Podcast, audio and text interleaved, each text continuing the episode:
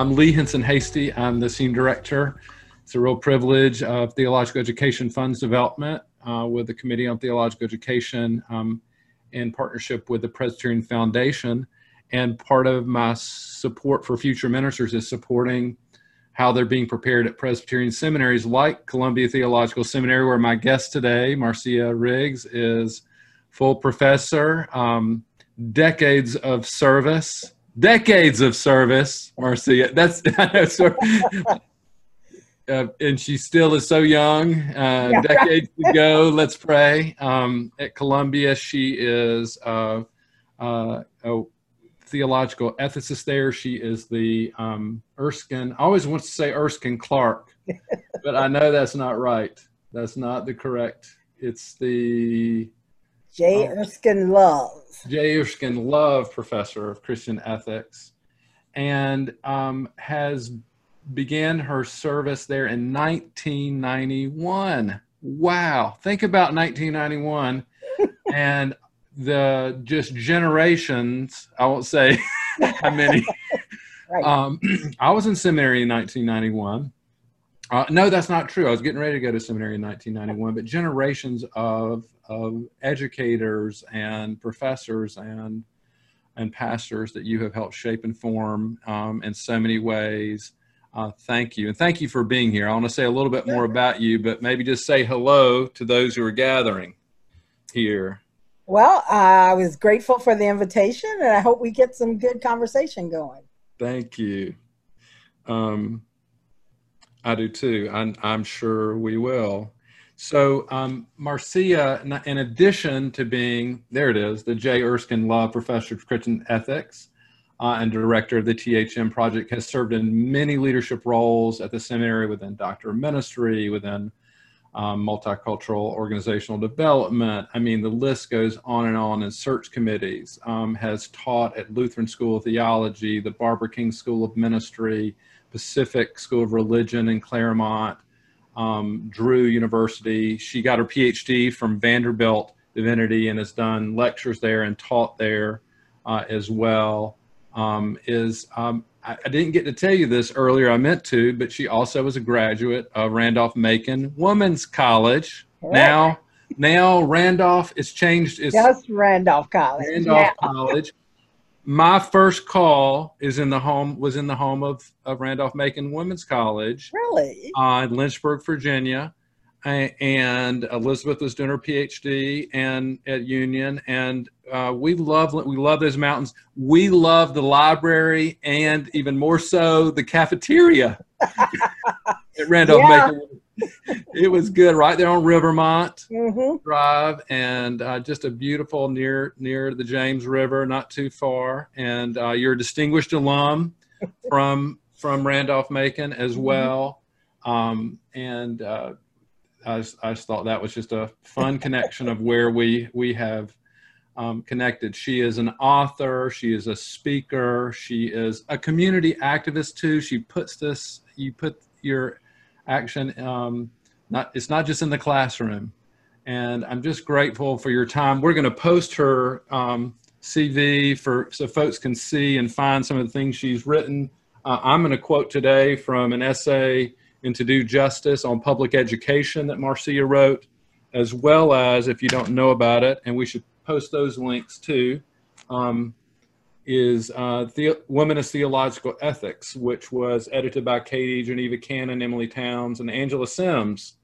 Um, the last two in all now senior positions, right, at their right. institutions. Um, by the way, I, I, I learned in getting ready for this that Marcia Riggs, it's not going to show up on her CV, but it should, is um, she is Emilie Townes' favorite ethicist. I heard her say it. That's that's big. That's yeah, huge. that is huge. Um, so thank you again for being here, and I'd love to hear um, the what is making you come alive in these days, as Howard Thurman said, we need people who are coming alive. And uh, or as your friend Katie Geneva Cannon uh, said, what it, what is the the work your soul must have mm-hmm. um, in these days? Um, Marcia, we'd love to hear. Okay. Um, I'm going to make one correction to your introduction because uh, the dean told me to correct my CV, but I haven't yet. I'm no longer director of the THM. Oh, okay. But I am now the seminary ombudsperson, which is a ah. whole new position for the seminary. And we can probably get into that at some point. That's beautiful. I'm glad to hear that. I'm glad to hear that. And sorry for that. No, no, it's not you. Like I said, the dean got on my case just this week about my CV not being updated. um, what's making me come alive uh, is the basic belief that God oversees the world. Hmm. because if I didn't believe that, I would probably want to crawl into a hole somewhere in the midst of mm-hmm. this moment when we're between pandemic and protests. You know, where a lot of people are getting caught sort of feeling like what what should we do? Or they're either getting very depressed about what has happened or is happening. Um, but instead, you know, I believe God oversees the world. So I keep feeling called to be about the work of how do we live into this moment as a moment of transformation or more theologically perhaps a moment of kairos. Mm. that you know we can be creative improvisational innovative in this moment. And that's what i'm trying to communicate both to folk um, that i work with uh, in any setting. And so the work that my soul must have is really this work of being what I've now called a, a religious ethical mediator in the world. Mm-hmm. So it's it's a way of being this mediating presence that mm-hmm. is is listening to mm-hmm. hear where the tensions are, not to get rid of the tension, but to invite us further into it so we can become more and more creative mm. and actually generate some new ethical thinking for this moment. I love, I mean, that does feel, I mean, it's in those places of dissidence and tension and uh, you, that are creative moments. That's really hopeful to hear. And that's, and that's, that gives you life, even though I hear right there at the front end, it's, it's not easy. Right. It, right now to think about new life, but yet it may be exactly the moment. Yeah um, that we can talk about new life. Mm-hmm. And it's like I said, I'm playing it out with the seminary right now. You know, I continue to teach, obviously, but right. when I came back from my sabbatical, I guess it's almost two years now. I said to the dean, she said, What would you want to do if you could do anything you wanted to do? Mm-hmm. And I said, I think I would like to try and live out what it is to be a religious ethical mediator and help this community envision and practice beloved community. Mm-hmm. And I mm-hmm. said, and the position is called an organizational ombudsperson. Mm-hmm. and at first she was kind of like, oh, I don't know if the president and so forth will go for this. Uh, I said, look, I'm not asking for you to create this position so that it has to go in the budget. That's right. not what I'm asking for. Right. I am asking some relief time from teaching so that I can really be this for the seminary.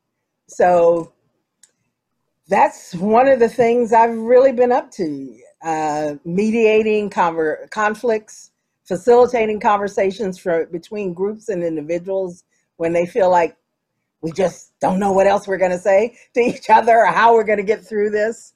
Mm-hmm. Um, and finding myself energized by that, mm-hmm. which the dean sometimes says, I don't see it. You ought to be exhausted. I know how many people have been through your office. And I'm like, no, it energizes me because most often folks walk away and they're saying, okay, we're ready to try something. Mm-hmm. You've given us some ideas. You've helped us hear each other, number mm-hmm. one.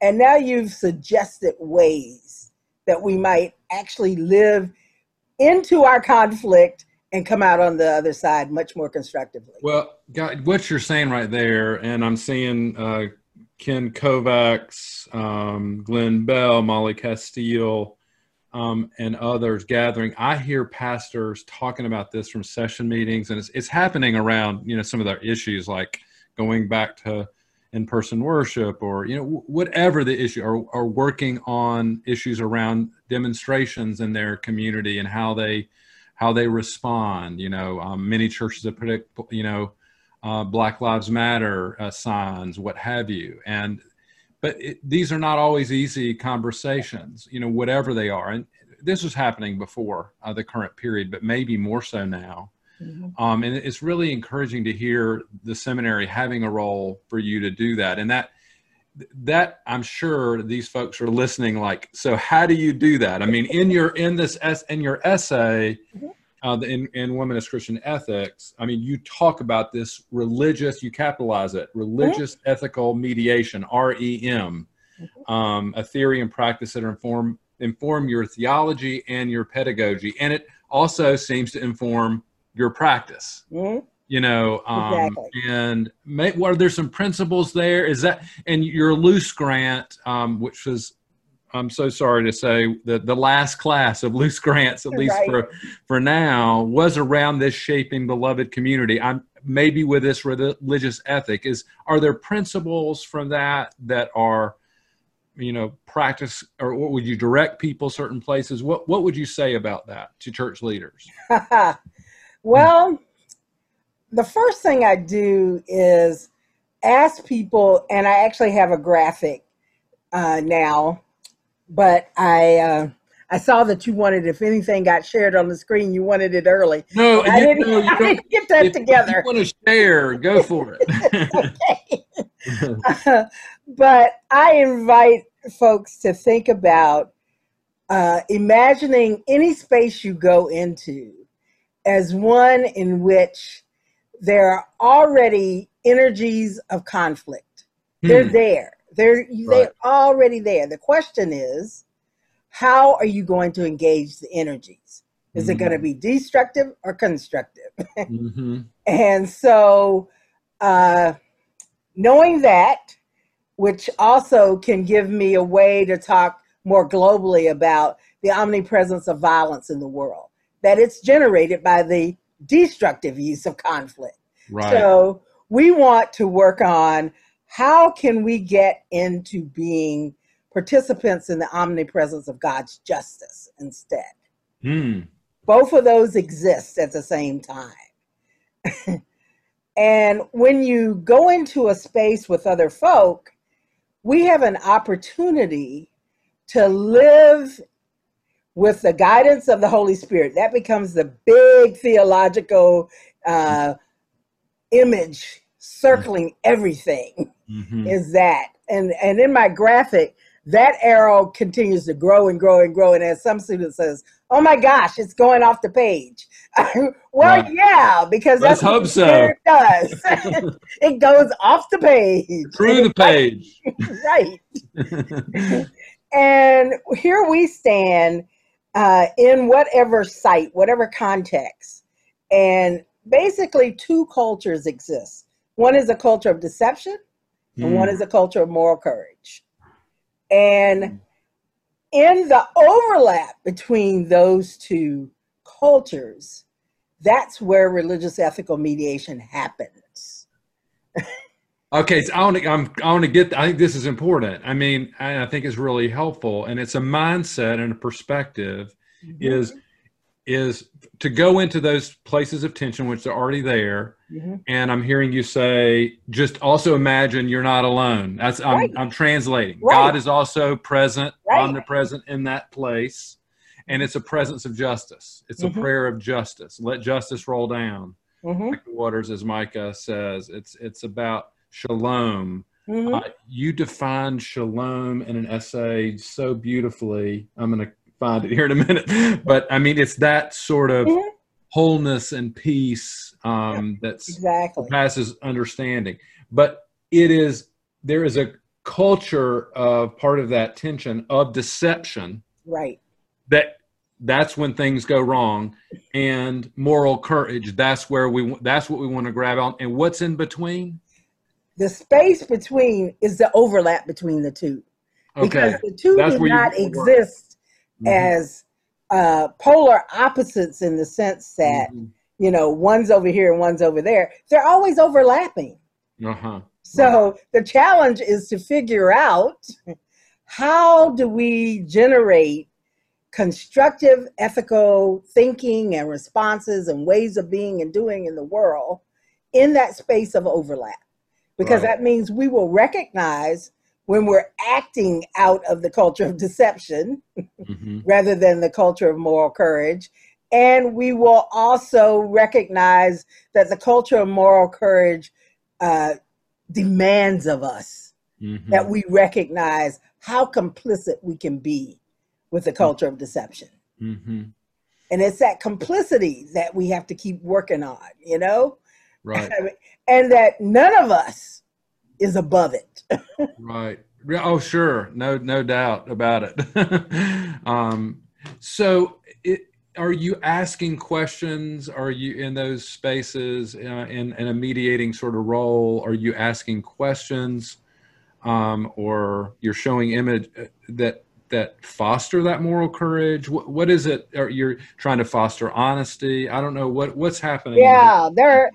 Well, I could tell you the the overall kind of thing that's being fostered is the ability to mediate differing interpretations hmm because that's really what I like to talk about as at the heart of conflict is differing interpretations.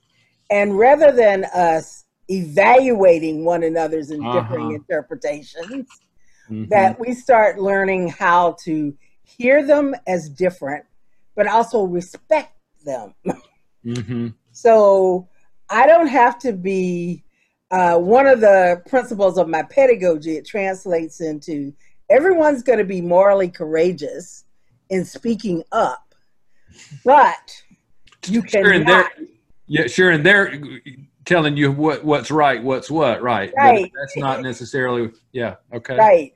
But you don't get to be evaluative of Mm. others' positions.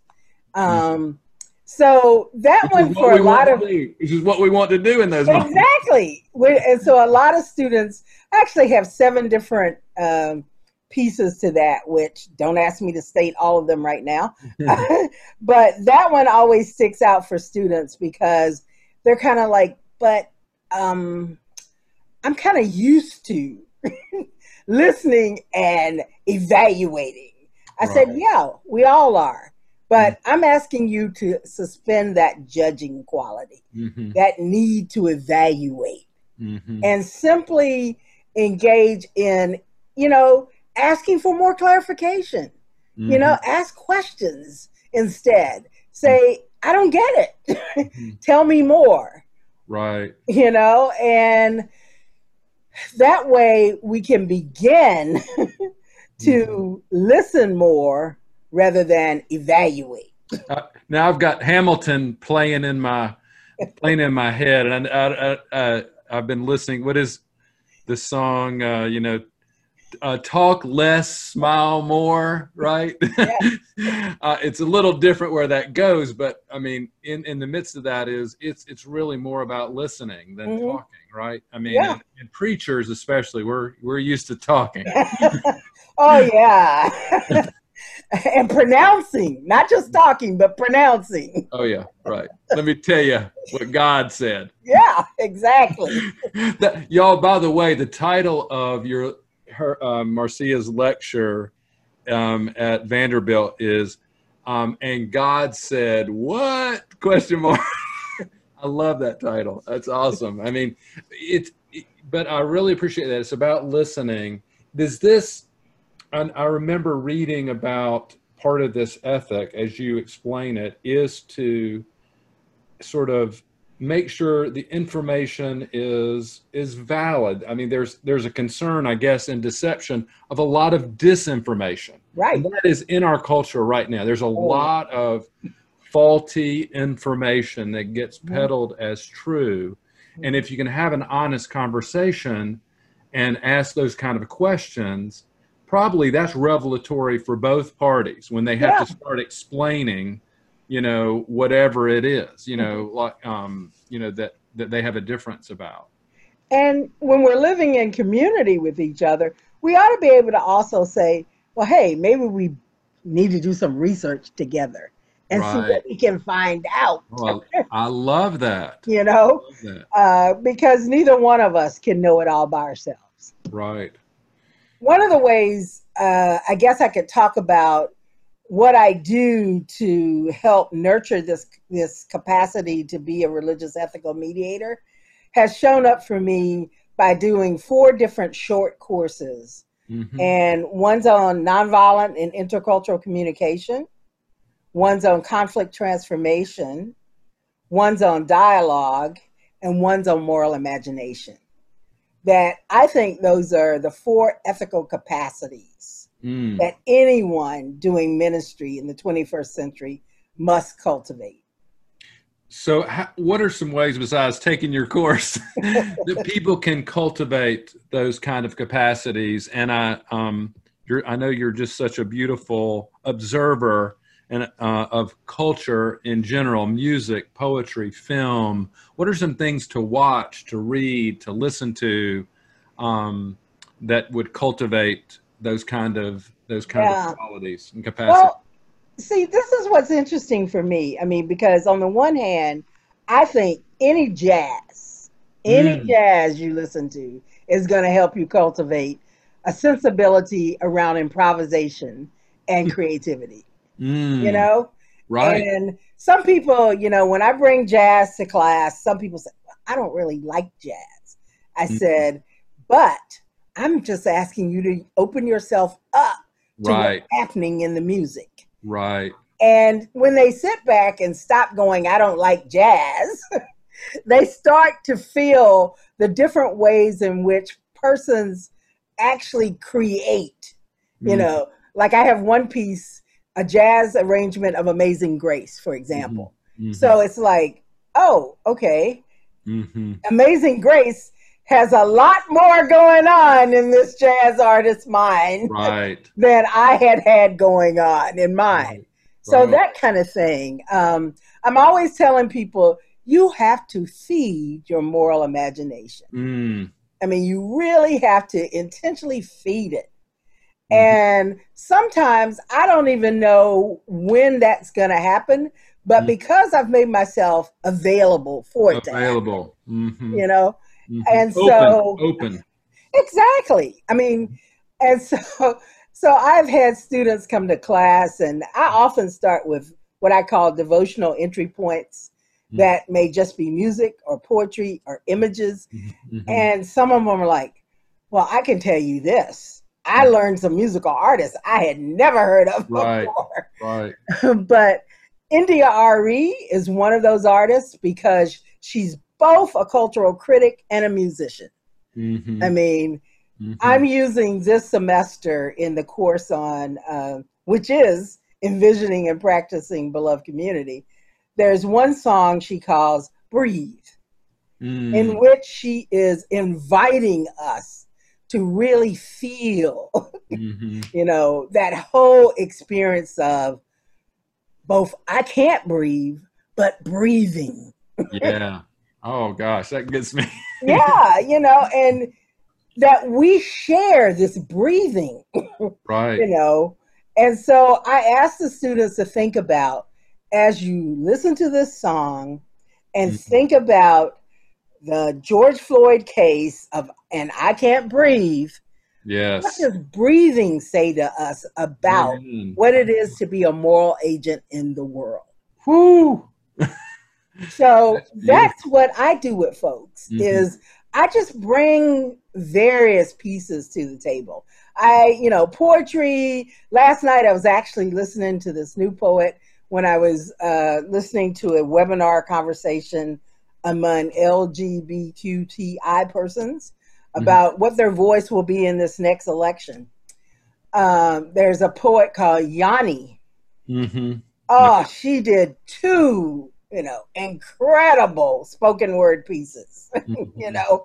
and so I'm like, okay, I've got to look that one up because I do have a space on the syllabus yeah. still that needs to invite some new imagination. You know, um, you're making me think, uh, and I am sorry to say I don't think this ministry is happening, but there's YouTube's. Uh, it was called Amplify. I think it's called Amplify. It was in um, a young United Methodist minister um, who was very involved in the Sandra Bland case, mm-hmm. and, among other things. And her her she would go find spoken word folks and bring them together. Mm-hmm. I mean, unjust believable. Young folks. I mean, um, I'm thinking. I mean, I'm thinking theater. I'm thinking some of. I've I've gone on a couple of a couple of museums have offered kind of more virtual tours lately. Or mm-hmm. that's uh, for me. That's a place exactly. that you're, you're reminding me. That's important place, not just to cultivate culture, but my right. moral imagination, but to be open with those kind of questions, listening, looking. Right. You know, where is, I mean, you're talking about breathing. Where is there space? Where is space mm-hmm. constricted? I mean, that's, yeah, that's helpful. And that, I feel like you could bring that into a session room or a boardroom yeah. um, yeah. as well. Like, let's talk, let's listen to this spoken word mm-hmm. as our what do you call the beginning of your class? Uh, devotional points of entry. devotional points of entry is is this is let's enter here. Yeah, mm-hmm. and um, that's beautiful. Yeah, and that's something you could also invite someone who maybe has a different opinion than you, or maybe right. contrary, for them to bring that as exactly. a way. Okay. exactly. Oh, man, now I'm getting excited. I can't believe how did it get to be 1:30, Marcia? We're just getting started. There's so much more. oh gosh. yep friends, you've got to read things uh, Marcia, Dr. Riggs has written. Um, I see, um, I saw, oh, Elizabeth Caldwell. Um, she is asking about your nonprofit, Stillwater. Mm. Uh, if you could say something about that. Um, Brandon Perkins, um, among others. Do you want to say is, say something about Stillwater? Is that Still- yeah, Stillwaters is my uh, activist arm of my life in many ways. Uh, and I continue to try and nurture it while I continue to do the ministry of teaching mm-hmm. at Columbia, which mm-hmm. sometimes makes it difficult. Mm-hmm. But it's all about inviting people to actually come along on a journey where I uh, I help them uh, I train them mm-hmm. in religious ethical mediation mm-hmm. because and but they have to bring mm-hmm. to that a specific context, a specific issue or problem that mm-hmm. they're trying to lead people through. So that it's not an abstract, you know, here's what religious ethical mediation is, right. but here is how you can become the religious ethical mediator and invite other people to live that way too. Gosh, I, I, we want to know more. Laura Slingerland, before you I invite you to offer a charge and benediction, is asking one of your former students, um, mm. I hmm. believe, um, what are those four capacities again? Just as a reminder, maybe you you can incorporate those into your charge and blessing. But I'll, I'll just hand it up back. I'll just say them right quick. uh, moral imagination, dialogue, intercultural and nonviolent communication, and conflict transformation. Not conflict management right. or resolution, but conflict transformation. Okay.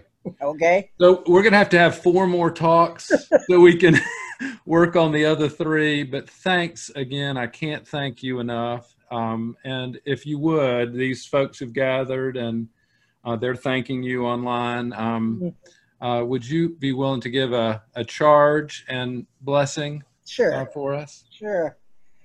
One of my uh, colleagues often takes us to the female mystics. Mm. And one of them is particularly concerned with us knowing that we are God's body on mm. earth, that we are God's eyes and ears and arms and feet. Mm. And we are the body of Christ. But that means we are also have many calls and many gifts. And we have the gift of the Holy Spirit. and that gift, the Holy Spirit is a teacher, is a counselor, and a guide. So I invite you to go forth envisioning and practicing beloved community in this time between pandemic and protests, mm. knowing that there is the grace of God, the love of Christ, and the fire of the Holy Spirit that will embolden us. Amen. Amen. May that be, and particularly that fire. Uh, keep burn, stoke that fire. Um, Marcia Riggs, uh, thank you for the ways that you live your life, to speak your life, the joy that it's obviously a part of your life, and in the midst of reality, the way you live it.